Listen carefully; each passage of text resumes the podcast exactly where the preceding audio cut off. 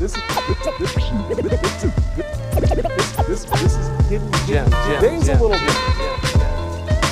This is hidden gem. For real, check, check, check, check. This is hidden, hidden gem.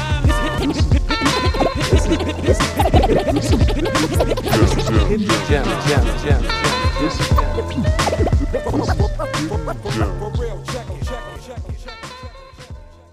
Welcome back, everybody. Episode 51, y'all. DJ Oh So Fresh, man, of the legendary DMV. Um, we have a lot to dig into tonight, um, and we're gonna make it worth this night for you guys. That, that's it, this night. So, um, let's get right into it, man. Um, the first question, man, I have for you, just that I do with everybody, man. Where did where where does your story begin? Were you a DJ at first? Were you a b boy at first? Were you a rap? Like, where, where does it all begin for you, man? So um, I definitely wasn't a DJ at first, but uh, where it started is uh, when I first migrated to the U.S. Uh, my family came here from Iran in 1979, and it was right around the the Iranian Revolution, where things were, uh, you know, uh, pretty uh, hectic back home. And I was about nine and a half, um, and my sister's four years younger than me, so she was around six. And uh, my dad was like, you know, this is not a safe environment uh, for us to be in. Of course, he didn't tell us that then. We found out later on. Um, but, you know, just kind of packed up the house. Um, and I, I remember all the boxes being packed up. And we pretty much just came here with uh, a couple of suitcases of clothes. That's it. And uh, he just wanted to get us out of the country because of the revolution. And uh, we got here in 79. And um, uh, the first uh, hip hop record I, I heard was uh, uh, uh, damn, I can't, I can't think, man. Rapper's Delight. I almost said Breaker's Delight, but that's a whole nother story. Uh, That is a whole nother story. Breakers, yeah, yeah. You remember that that that show? Frank, shout out to Frank Ski. Um, so, uh, "Rappers Delight" was the first song I heard. Now, you know, I'm I'm a ten year old immigrant kid. Uh, don't speak any English, but you know, I- it it just I, I don't know what it was about that song that that just like I was like, wow, this is amazing. I've never heard anything like this before. And um, you know, I I recorded. I remember having a little little uh, one speaker boombox and I recorded and I kept listening to it over and over again. And I, and I knew the words. I could sing it word for word. I didn't know what they were saying because I didn't speak English very well. Um, but yeah, that, that was uh, my my in, intro to hip hop. And then uh, I guess I was hooked.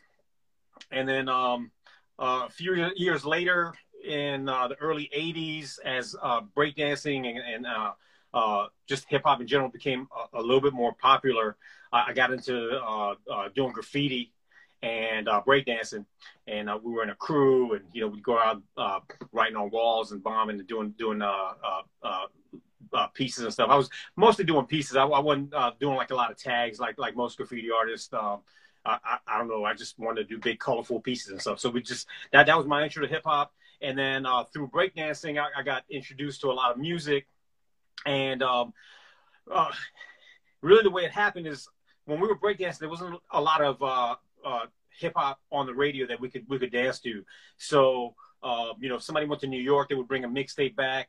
Um, uh, but occasionally, I would go to the record store and I buy buy some records. Like you know, I remember one of the first records I, I bought was um, uh, uh, uh, Planet Rock and um, you know, looking for the perfect beat. Those those those like classic b boy records uh, in the '80s, and I would record them on cassette and take them to school, and then we would practice uh, breakdancing uh, after school. Um, whether it was for you know for battles or, or for uh, uh, uh, shows at school, we used to do it like you know do the intermission at the fashion show at, at school, and uh, um, a couple of the theater productions where they asked us, you know, during intermission, can you come and dance and do, do an exhibit? doing the talent shows, we would do that. So we'd practice after school uh, basically every, every day. And um, oh yeah, Rags said no Star Wars, no Star Wars. Star Wars in here? Nothing Star Wars in here. Oh, actually, I do. I got, I got, I got some uh, 45s.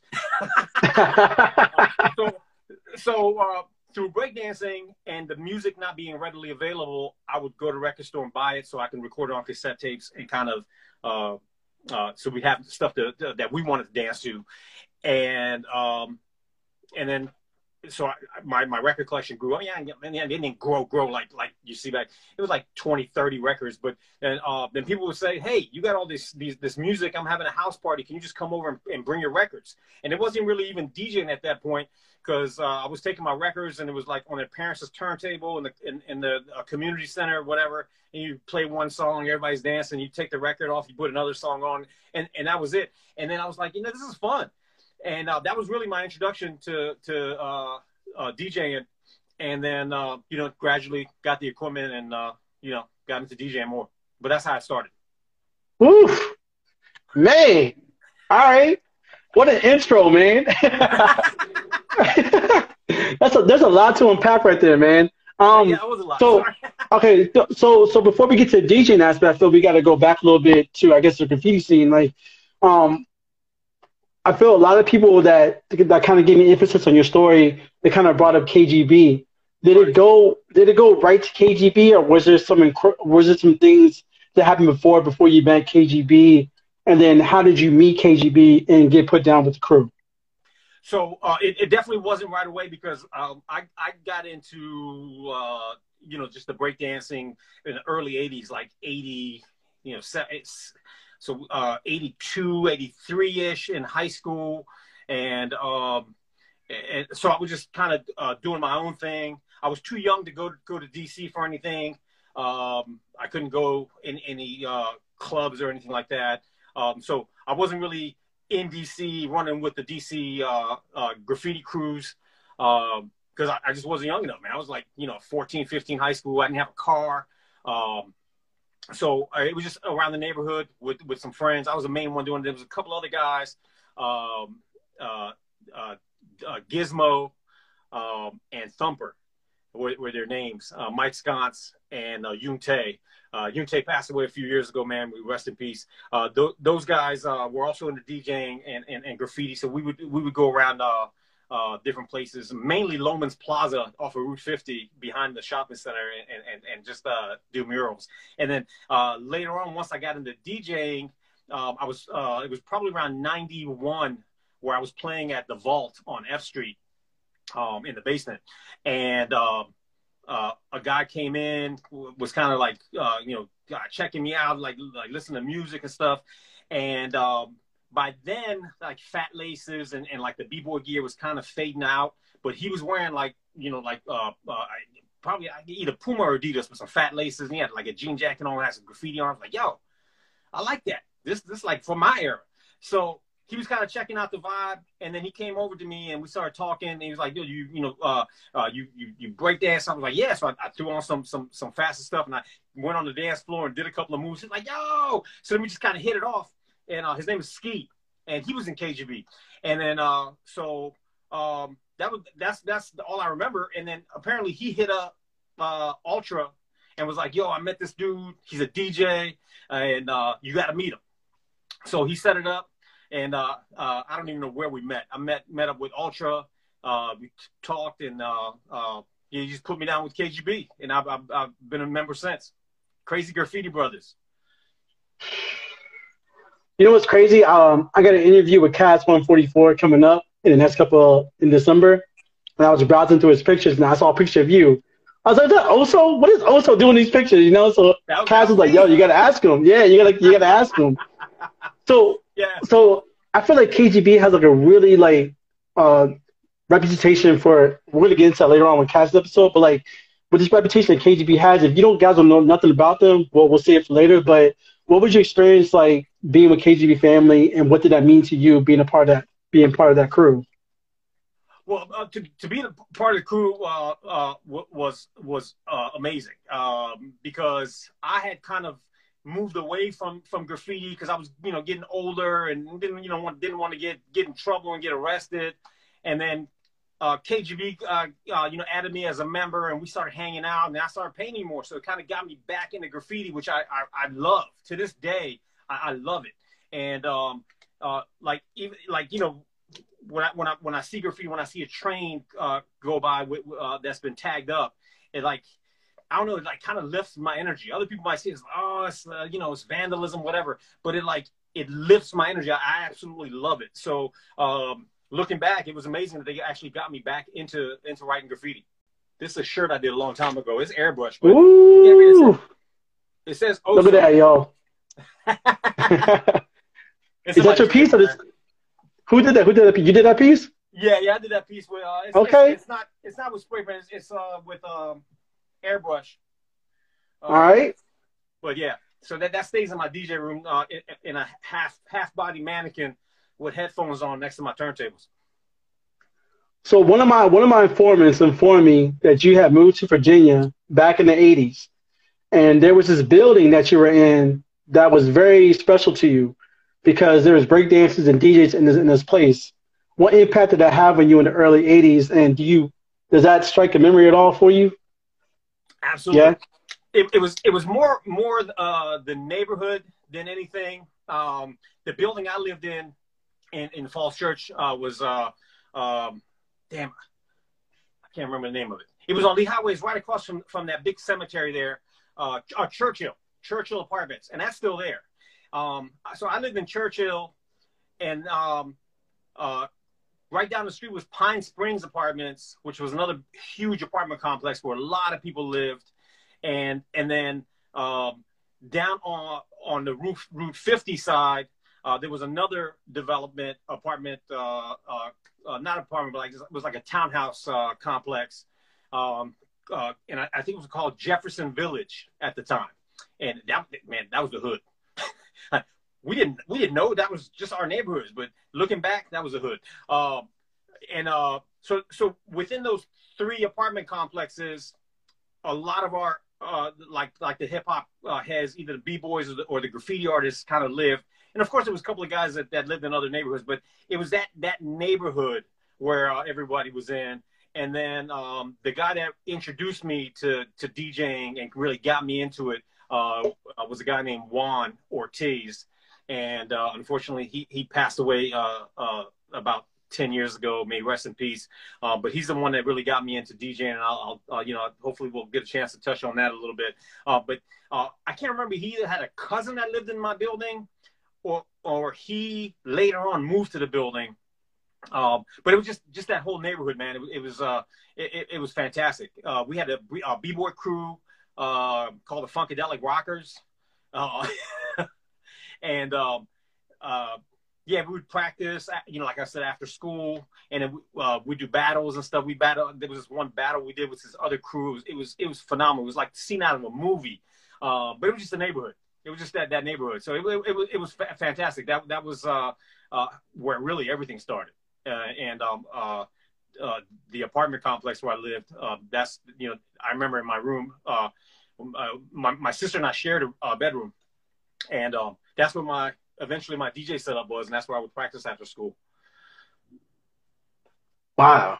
Yeah. So, and then uh, we had a we had a pool at my uh, at my building, and uh, every summer I'd get in good with the with the uh, the lifeguard, and he would let me bring a whole bunch of my friends in. So then all, all my friends from the, all the other uh, areas would come to our pool uh, during the summer, and then we'd be listening to music, and you know somebody would uh, uh, bring a big piece of cardboard, or I bring my piece of cardboard, and it was graffitied all over, and we start breakdancing and swim, and go to 7-Eleven, get it was it was man, it was a great great time. I wish I could go back to it. Dang, also okay. All right.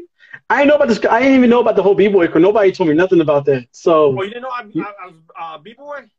nobody told me. Nobody told me. Oh, Nobody wow. told me. I did that before DJing. Yeah, Nobody yeah, told me, man. In in that neighborhood, I, I, the, the, can I tell a story? I'm sorry. I, Go ahead. Yo, tell it. Go ahead. Let's. Sorry, Let's, sorry, that's what it's about. Let's go. Let's go. Please interrupt me because if I get on a tangent and I start telling these stories, it'll just go on forever. Shout out to I'm everybody in the chat. Uh, Before you start, before you start, I'm gonna tell you something. This is hidden gems, bro. It's all about you talking.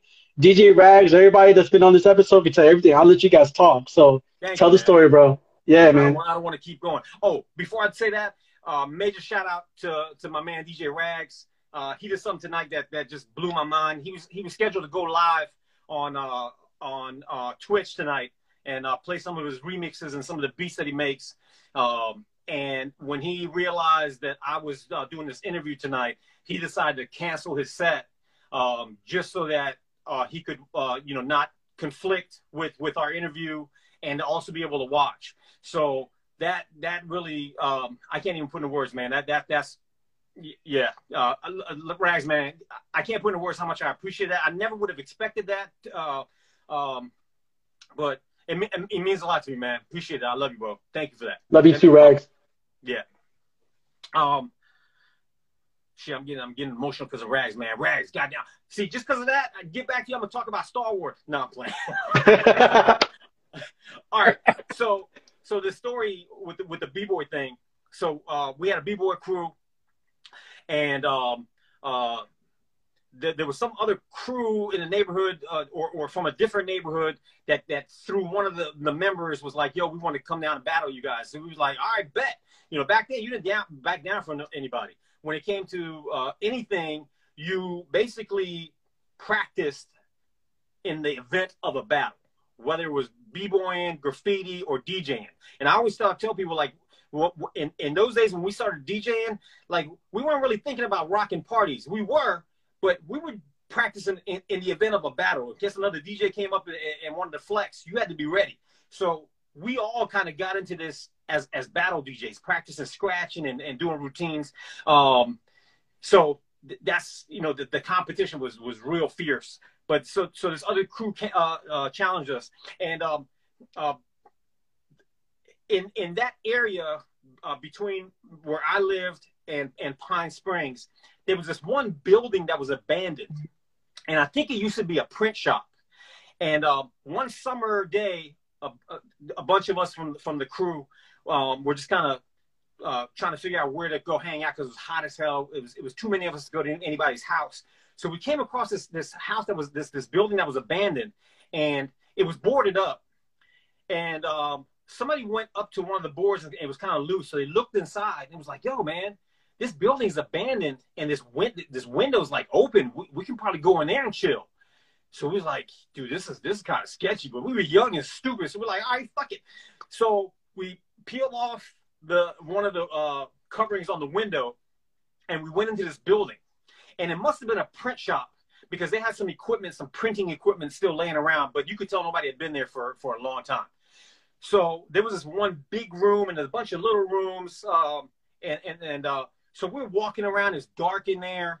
Um, and we're, we're being careful not to trip over anything. And we're looking around like, yo, this is pretty cool. Um, and then one of the guys found the fuse box and he decided to flip the power on, on the fuses on. So he flipped the, uh, uh, the fuse on and the lights came on. And then he, he kept flipping switches and then we heard this sound and the damn air conditioning came on. So this is abandoned building with the full power and AC. So we were like, yo, this is dope. We made that our clubhouse. So every day we would sneak into this place uh, so that you know the, the neighbors or whatever didn't see. Flip on the lights, turn the air conditioning on, bring out our cardboard, and and we'd start practicing. Like it was electricity there, so we could plug our uh, our uh, boom boxes in and um and just go in there. And we called it Little New York. That that that was a nickname for it. And all the all the uh, neighborhood kids knew that, that that's where we practiced. That that became our our our, our, our like clubhouse um, and we call it Little New York. And it, it was so fucking dope. And uh, we started graffitiing the walls. We probably shouldn't have done that shit. So we started graffitiing the walls. It was like it was like a scene out of Beat Street. It was amazing. And um, so going back to this this battle, uh, this crew, ba- uh, you know, said they want to battle us, and there was a like a county fair at at uh, Pine Spring Elementary, which was around the corner, and uh, so we're like, I bet whatever Saturday or whatever day it was, like meet us there at such and such time, and, and we'll battle. So um, we were there at the fair because it was our neighborhood, and those guys started coming, and then uh, the school officials got scared and thought we were going to fight, so they kicked us off the off the premises. So we were like, "Damn, wh- wh- what are we gonna do? We still gotta battle these guys." We're like, "We can't. It can't be a draw and shit." So we was like, "Yo, let's go to Little New York." So, and all the neighborhood kids like like was following us literally i'm, I'm it, it, was like a scene from a hip-hop movie we're walking from pine spring elementary which was maybe a, a 15 minute walk to where our clubhouse was and we're walking down the street and we turn around and there must have been 40, 50 people following us because they knew it was about to go down and we were going to battle this group So we get to the clubhouse. We, you know, uh, uh, got the uh, window thing open. Everybody comes in.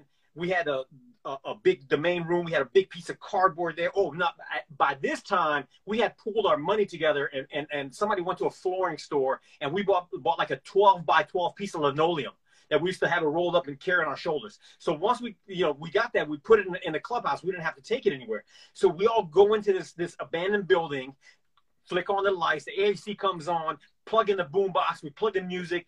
That their crew goes on one side of the room, our crew comes on one side of the room, and I man, and we just we battled it out, and it, it was amazing. It, it was literally a scene out of a movie, and we didn't even know it. Like we just, it was just like what we were doing. It was just like day to day activity. Like, do they challenge the crew? We battled the crew, but it was just, and of course, you know, we were poor. We didn't have, we didn't have, we didn't have cameras back then, much less you know cell phones. So a lot of this got lost in history. We, we weren't able to capture it. We did capture some stuff. Like I have old pictures of like some of the graffiti. Um, but definitely no video. Unfortunately, that would that would have been super dope to have that. But uh, so that's our that's that's one of my b boy uh, stories. How old were you, man? How old were you when this when this, when this all was going down? This was um, we were still in high school, so I had to be in my uh, mid teens, 15, 14, 15. Yeah, it was. Uh, yeah, it, it, it was amazing. It was amazing. It was it was like a movie. Now that i like, like looking back. Y'all hearing it live, live right now. DJ Oso, aka B Boy Oso.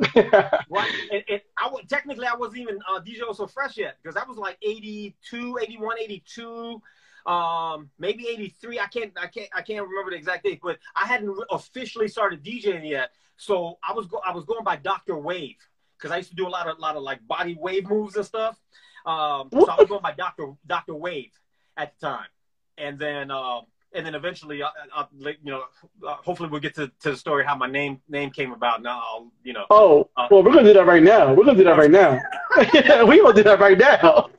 so, um, they, uh, so we used to practice after school all the time, and you know, we were trying to be original and not not bite anybody's name. So we was like, you know, peeping out like the New York crews or whatever information we had from TV shows like Graffiti Rock or um, uh, Wild Style, which was a documentary about graffiti that really was changed my life.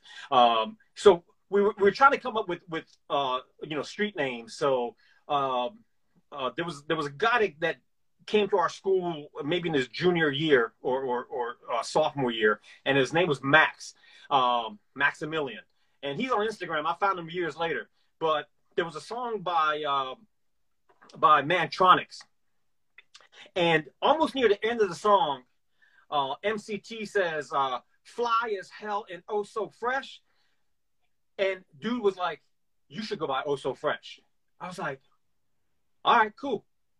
So from that day on, I went by oh so fresh. And still I hadn't started DJing yet. So I was just still B-boy. So I just went by oh so fresh. And then not too long later, I got into to like like really DJing with two turntables and a mixer, and that's that's how I got the name from from uh, our boy Maximilian. Uh, listening to uh, "Fresh Is the Word" by Mantronix. Wow, y'all heard this live right now. How he got his name? Dang, Mantronix, man. Okay, Mantronix. okay. So shout out to MC Tee and Mantronix for uh, helped me come up with an original name. And then of course also fresh, you know, in the 80s it was dope because fresh was was like the you know meant the best of everything. Everything was fresh. Your your clothes are fresh. Your your car is fresh. Your your shoes are fresh. Everything was fresh. Um, but then in the 90s, it wasn't that cool anymore.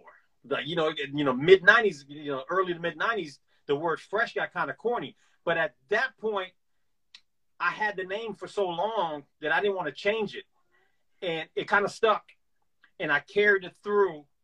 Uh, it was difficult. I'm not gonna lie, it was difficult. People was clowning me like, "Oh, so fresh," uh, but I, I, held on to it, and, and, you know, here we are. Almost 40 years later, I'm still oh so fresh. So, speaking of the mid '90s, this brings my next question. It's kind of weird how all this stuff kind of like connects.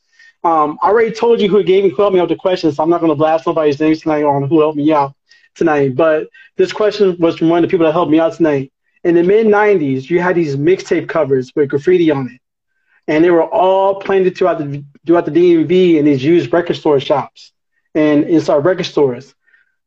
What what was the whole idea behind the, the mixtapes? How did you come up with the ideas for it? And how did you how were you able to get them circulated all over the DMV? That, man, that, that, that, that, that's a wild story when I think about it. You know, uh, it was just, just, just a hustling. But, uh, so, uh, people, you know, when I, once I started DJing and, uh, people would always come up to me at clubs and say, yo, you, you, uh, you got any tapes for sale? And I, I never did. And, um, so then, so, and it, people asked me so much. I was like, you know what? The Fuck it. Let me just record something. So I made a mixtape and I'm terrible with coming up with names for stuff.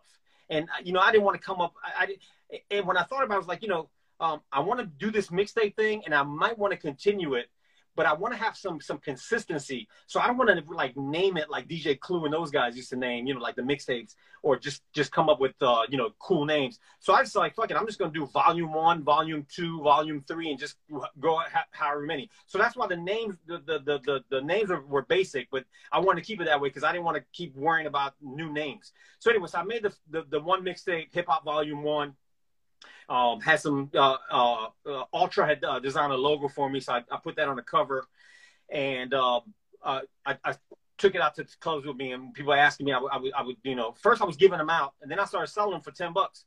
So then I made another one, and I made another one, and then I was selling at my DJ gigs essentially, and then um, then I decided there was a there was a record store uh, in Falls Church called Record and Tape Exchange, um, and uh, I decided to go in there and see if they would be interested in selling my tapes. And I, I talked to a couple of the guys that work in there, and then they introduced me to the owner. And and I, I approached them uh, as you know, just putting the tapes in there on consignment because I knew if I said, "Hey, can, you want to buy these from me and then resell them?" They were like, "Nah, we don't want to buy it." So I was like, "I'll, I'll put it. I'll give it to you on consignment. Um, I'll give you like uh, ten copies." At, at, by that that point, I had a couple of couple of volumes. So I, I was like, "I'll give you five of this, five of this, and five of this." And you don't have to pay me anything. But if they sell, then you keep a percentage, you give me the rest. And they were like, okay, cool. So I gave it to them. And uh, people, and, and, and, you know, like this is like, uh, I don't, I can't remember exactly what year was, was, was, but we didn't really have internet. We had internet, but it wasn't like internet. You know, it was like chat rooms and shit and websites. That was it. There was no Google search and nothing. There was nothing. So, um, uh, but uh, people caught on that my mixtapes were at this one shop and it would sell out all the time. So uh, they would call me and say, "Hey, the mixtape sold out. Can you bring us some more?" So I would take five, ten more, and you know, a week later to sell out. So uh, you know, I was selling it there. So then I was like, you know what? Let, let me uh, uh, see if I can expand this a little bit. So um, I reached out to uh, Tower Records in uh, Fairfax, and um, you know, I, I, said, you know, I, I, I have uh, some some um, tapes that I want to sell on consignment, and apparently they did a lot of consignments because they had a consignment department um, and a consignment manager or something. So I approached them. I said, hey, "I have these mixtapes. Are you interested?" They was like, "Yeah, we'll take them on consignment." So I would take, uh, you know, ten uh, copies of each one, and they they put them out, and and again, it would sell and I, and um, I would I would you know I would at my gigs or people ask me like, hey, do you, you have mixtapes? I'm like, yeah, you can get it at Tower Records in Fairfax. You can get it at Record and Tape Exchange, and then um, it occurred to me that if if that tower had a, a consignment department, then the other towers had consignment department. So I reached out to the Tower Records in DC, uh, down by uh, GW, and they picked up my tapes. So now I got my tapes at Record and Tape Exchange and uh, at Tower Records, and um, so I was like, all right, this is this is going good. And and now mind you, I'm doing everything in house. I'm doing the recording, obviously. I'm doing the graphics design. I'm doing the printing myself, the color printing myself. Uh, the the you know the duplication I was doing myself originally on on a on a, a, a, a dual cassette tape. Super time consuming, man, but I did it. Um, and the packaging and eventually the distribution, like uh, just mailing them out to different different stores. And there, there was a, another store in Chicago um, that I contacted because I was buying records from them, and uh, I reached out to them and they said, "Yeah, we'll, we'll carry them on consignment." And I think it was Gramophone Gramophone Records in Chicago. And the same thing, I would send them ten copies of each mixtape. It was on consignment, as they sold, they cut me a check and mailed it to me. And actually, it was crazy. They were selling them like hotcakes. And then, uh, so so now I got my mixtapes at uh, a couple of indie record stores. I got it at Tower Records in DC, Tower Records in Fairfax. Um, I reached out to Tower Records in, in um, uh, Rockville, and I don't remember if they took a batch, but they weren't really that interested, so that never really panned out. But then I reached out to Tower Records in Chicago because I was already selling it at uh, uh, at that record store, and so Tower Records in Chicago picked them up. So then I, I looked up all the Tower Records in the area, and I called all the major cities, and they all wanted the tape.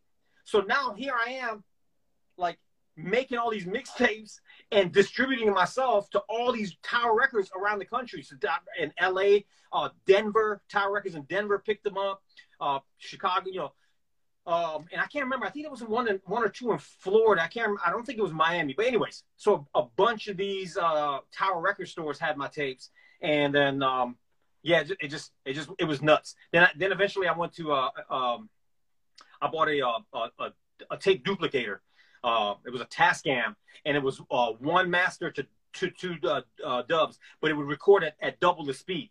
So I could I could produce these tapes a lot faster, and it would record side A and B at the same time. Whereas before, I had to put the master in, record side A, flip it over, record side B, and then I take it out, put another tape in. So I had to do these one at a time. And now, mind you, the, rec- the, the um, the record store in D, in uh, Falls Church, uh, Record and Tape Exchange, they were telling me to come bring ten at a time. So I'm spending like my whole day Saturday, uh, you know, my my nights. Uh, I had this little system going where while the tape was duplicating, I would print, and then I had a, a, a cutter. And if anybody had any of my old tapes, remember the the, the inserts um, were you know shaped uh, to, to fit inside the case. But then when you pulled it out, you could fold it twice, fold it out twice. And that's why I usually put the song song titles. And um, that was because I was printing them on my printer on a regular sheet of paper, and then using a cutter to cut them. And you know, I did all the layout myself by trial and error. You know, you know, laying it out, printing it out, see if it fit, making it a little bit bigger until I got the um, uh, the template uh, right. And this was before there were any kind of templates uh, that, that you can use. And then uh, Avery, uh, the, the label company, had templates for the actual uh, cover on the cassette tape.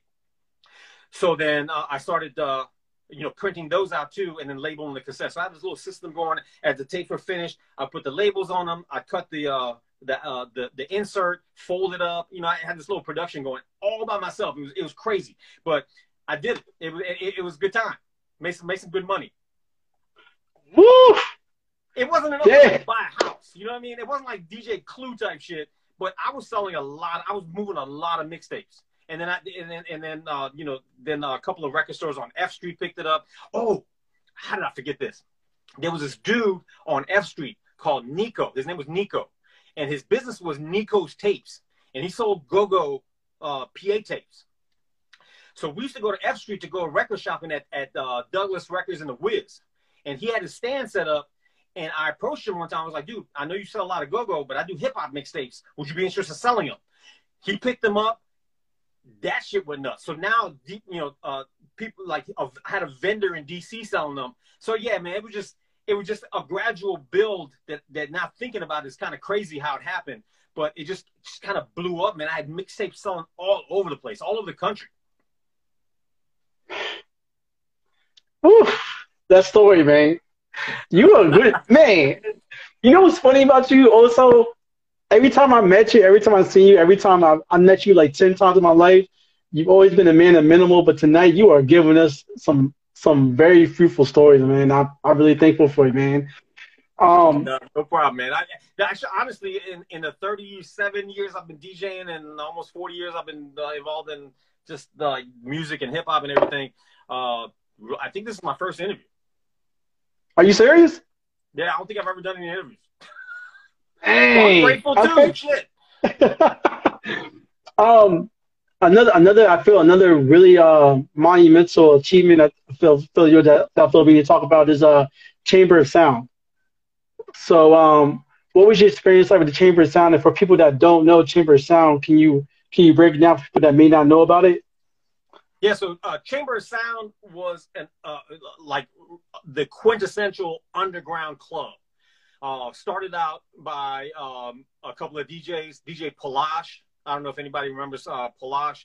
Um, and later on, he linked up with uh, Saeed, and, and uh, uh, uh, you know they went on with the name Saeed and Palash, and they they pretty much just toured all over the world. Saeed is is still uh, uh, touring and, and, making music. He has his own record label. Um, he's the uh, booking agent at, at the uh, Club 12 After 12 in DC. So uh, we're still in touch.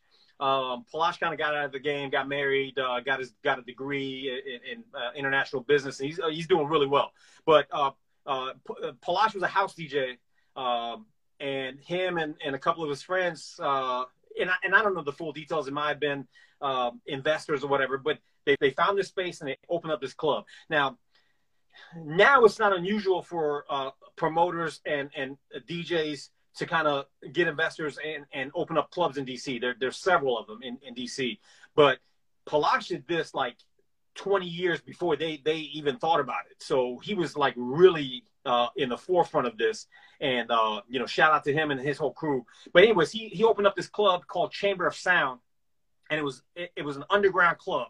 There were no, there was, I mean, back then there was no bottle service anyways, but there were no frills. You come in, black walls, you know, uh, lighting. There was a bar, there was a stage, and um, um, and of course a, a DJ booth, a really nice DJ booth, and they would do uh, a lot of house music, and um, he actually uh, heard me play at the Vault, and that's that's a different side story. But anyways, Palash uh, started it with a couple of his friends, and it was an underground club. They did house music, but they did a lot of hip hop too. We actually uh, there was uh, graffiti on the on the front of uh, the club uh, that Assad did. And uh, KRS One was passing through one day during the day, saw the graffiti, and decided to come in the club. And he was like, "Yo, I like this." And he, he uh, a couple of the guys were there, and he was like, "Yo, I'd like to do a show here." So they booked KRS One to perform there, and I was the like essentially the resident hip hop DJ. So I, I, played and opened up with KRS One. I still got the flyers. That's just crazy. It, it was wild. And then uh, uh, Assad did another piece uh, that said KRS One on stage while he was performing. It, it was it was just a, an incredible space for for us to be creative and, and spin and, and, and just listen to good music. Um, so yeah, that was a Chamber of Sound, man. Uh, I have a lot of good memories from there. Did a lot of lot of shows. I had my own uh, residencies.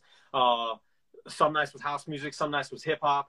Uh, crew, uh, we kind of hung out there, and uh, there were so many nights that after I DJ'd or finished DJing at like two or three o'clock in the morning, um, we just like go out and start painting and bombing.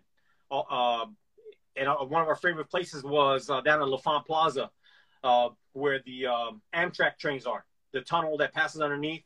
There was a lot of graffiti there. We we'd go there and, and paint stuff, and and it, it was a good time, man. It was it was uh, uh, again, another, I keep saying this, and it sounds cliche, but it, it was like out of a a, a hip hop movie. You know, I mean? like out of Beat Street, yeah. like just a grimy club, good music, good people, DJs coming and going. It, it was amazing. It was an amazing time. I feel another um, iconic place for you that really represents your career? I mean, there's a ton of places that, that represent your career, but another one that's a landmark for you is Pollen. Um, what what was your what was your best fondest memories of Pollen, and why were those open mics so important to you? Oh man, those open mics were phenomenal, man. Um, so Pollen um, was a rave style event that happened on Wednesdays at a club in Southeast called the Edge and the crew that put that together, uh, the crew name was uh, Digital Convergence. And I got a book down here with almost all the flyers in it.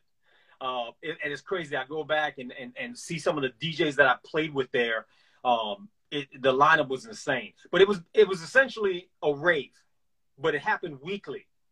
And this club had a main room. They had an outdoor area or like open air with a DJ booth, and it had a big warehouse area. And um, during the during the uh, nice uh, uh, summer, fall uh, months, we I'd be playing outside, and the house music would be inside, hip hop would be outside, and um, uh, uh, it was it, it was just house music, drum and bass, and hip hop, and there was a time where where those scenes kind of kind of meshed together really well.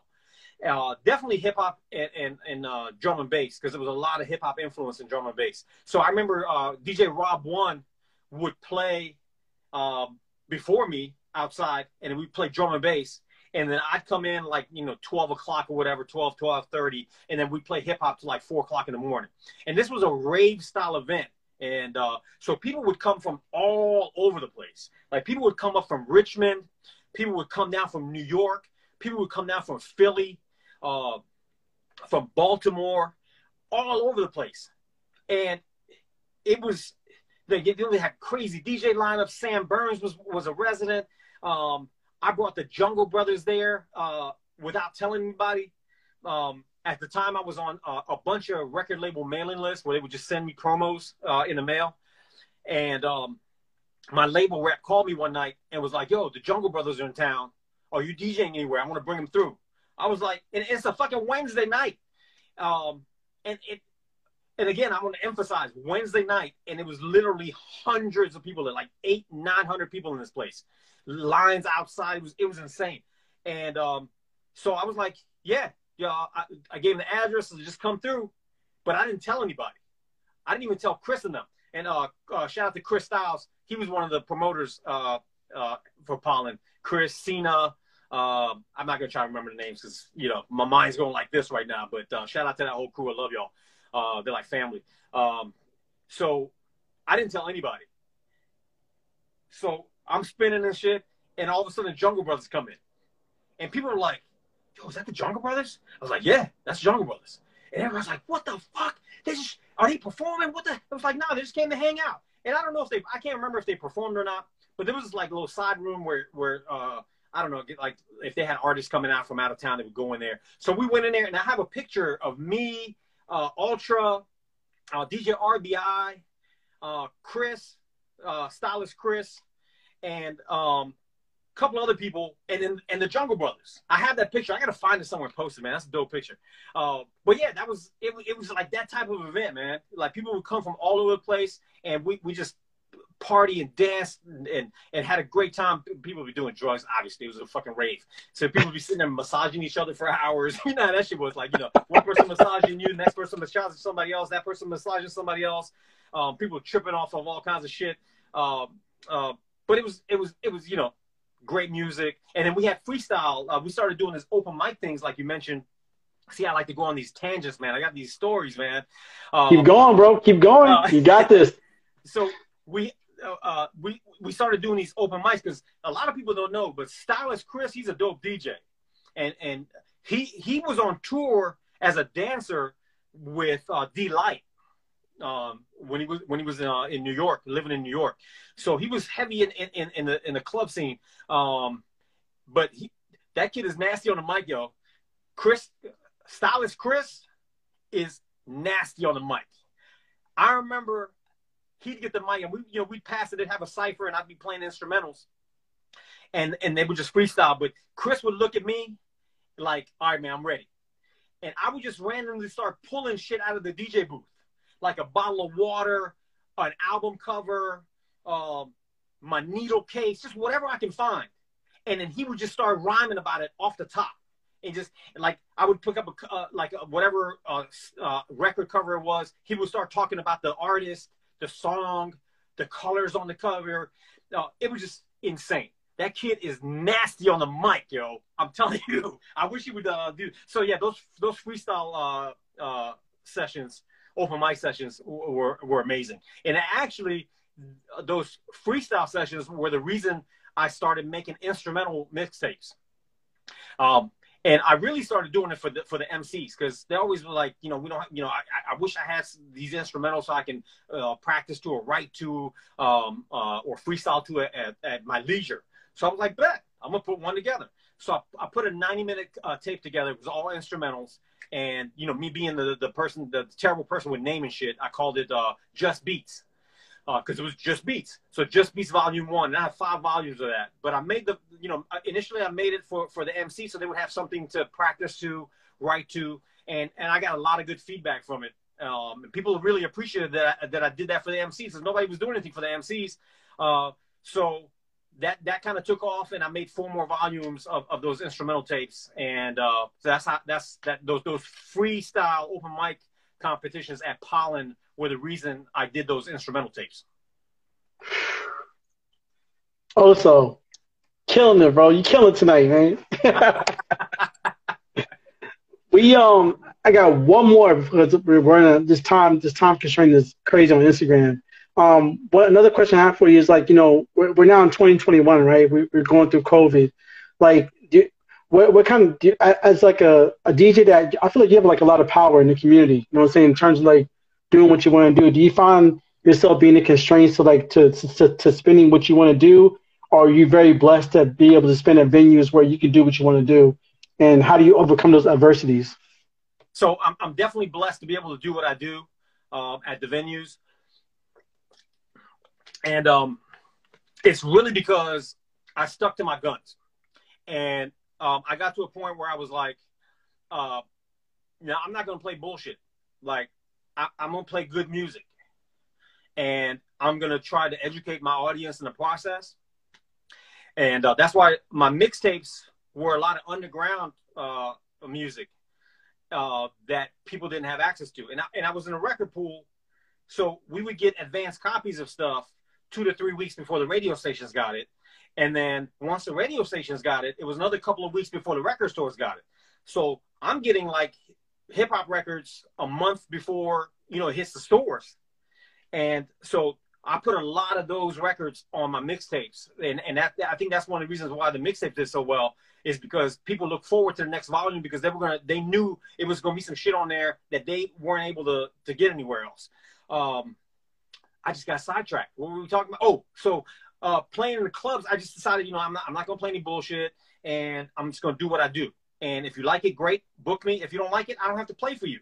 And um, you know, there were times where, you know, I didn't have a lot of gigs, but uh, being consistent and just just sticking to my guns, uh, you know, it, it worked out. Um, I built a following um, of of uh, you know some really nice people that that appreciate what I do and want to hear what I what, what I play.